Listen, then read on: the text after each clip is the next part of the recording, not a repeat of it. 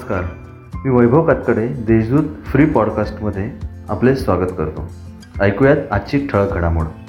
शहरातील महात्मा फुले कला दालन या ठिकाणी शाडू माती मूर्तिकार संघटना आणि नाशिक महानगरपालिका यांच्या संयुक्त विद्यमाने सुरू असलेल्या बाप्पा माझा दोन हजार एकवीस या ठिकाणी आत्तापर्यंतच्या सर्वात महागडी शाडू मातीची मूर्ती बुक झाली आहे.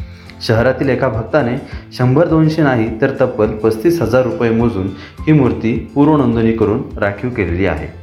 दरम्यान अधिगायक गणेश या रूपात असलेल्या मंगलमूर्तीमध्ये गणेशाने हातात विणा धारण केलेली आहे तर दुसऱ्या हातात प्रसाद आहे. सूर आळवीत असलेल्या या मंगलमूर्तीचा एक बाहू आलाप घेत आहे. गाण्यात तल्लीन झालेल्या या स्त्रींच्या मूर्तीची निर्मिती पायापासून ते मुकुटापर्यंत करण्यात आली आहे. साधारण दोन ते तीन दिवस ही मूर्ती साकारण्यासाठी लागले आहेत. त्यासोबत बाप्पाच्या बसण्याचे आसन त्या हातामध्ये असलेले विना कोणताही साचा न वापरता बनवलेले आहेत. आता ऐकूयात काही घडामोडी झटपट. नागपूर मुंबई समृद्धी महामार्गाला नाशिक शहर जोडण्यासाठी जवळपास सोळा किलोमीटरचा विशेष मार्ग तयार केला जाणार आहे. यासाठी दोनशे एकोणपन्नास कोटी सदुसष्ट लाख रुपयांच्या प्रशासकीय खर्चाला राज्य शासनाने मान्यता दिली आहे.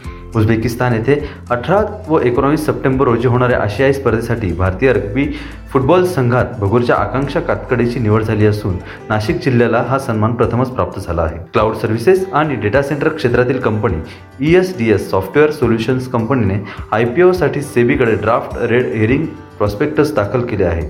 या माध्यमातून कंपनी आय पी ओद्वारे बाराशे कोटी उभारणार आहे. सर्वाधिक डोंगरी गड किल्ल्यांचा जिल्हा म्हणून ओळख असलेल्या नाशिकच्या रामशेज हरिहर पिसळगड इंद्राणी हदगड वाघेरा किल्ल्याच्या उपद्रवी लोकांकडून होणाऱ्या खोद कामामुळे वीरांच्या समाध्या सरदारांचे वाडे सैनिकांचे जोते राणीवासा या ऐतिहासिक वास्तूंचे अतोनात नुकसान झाले आहे. याबाबत वन विभागाने सातत्याने दुर्लक्ष होत असल्याने कुठेतरी शेवटच्या घटका मोजणाऱ्या इतिहासाच्या पाऊलखुणा नष्ट करण्याचे प्रकार थांबवावे. तसेच किल्ल्यांच्या परिसरात होणारे खोदकाम बांधकाम व खाणकाम कायमस्वरूपी बंद करावे अशी मागणी नाशिकचे जिल्हाधिकारी सूरज मांढरे यांच्याकडे शिवकार्य गडकोट संवर्धन संस्थेने केली आहे. ग्रामीण भागात कोरोना प्रतिबंधक लसीकरण मोहिमेला चांगला वेग आला आहे. आतापर्यंत ग्रामीण भागातील चौदा लाख चार हजार सत्याऐंशी ग्रामस्थांचे लसीकरण पूर्ण झाले आहे. निफाड तालुक्याने लसीकरणात आघाडी घेतली आहे.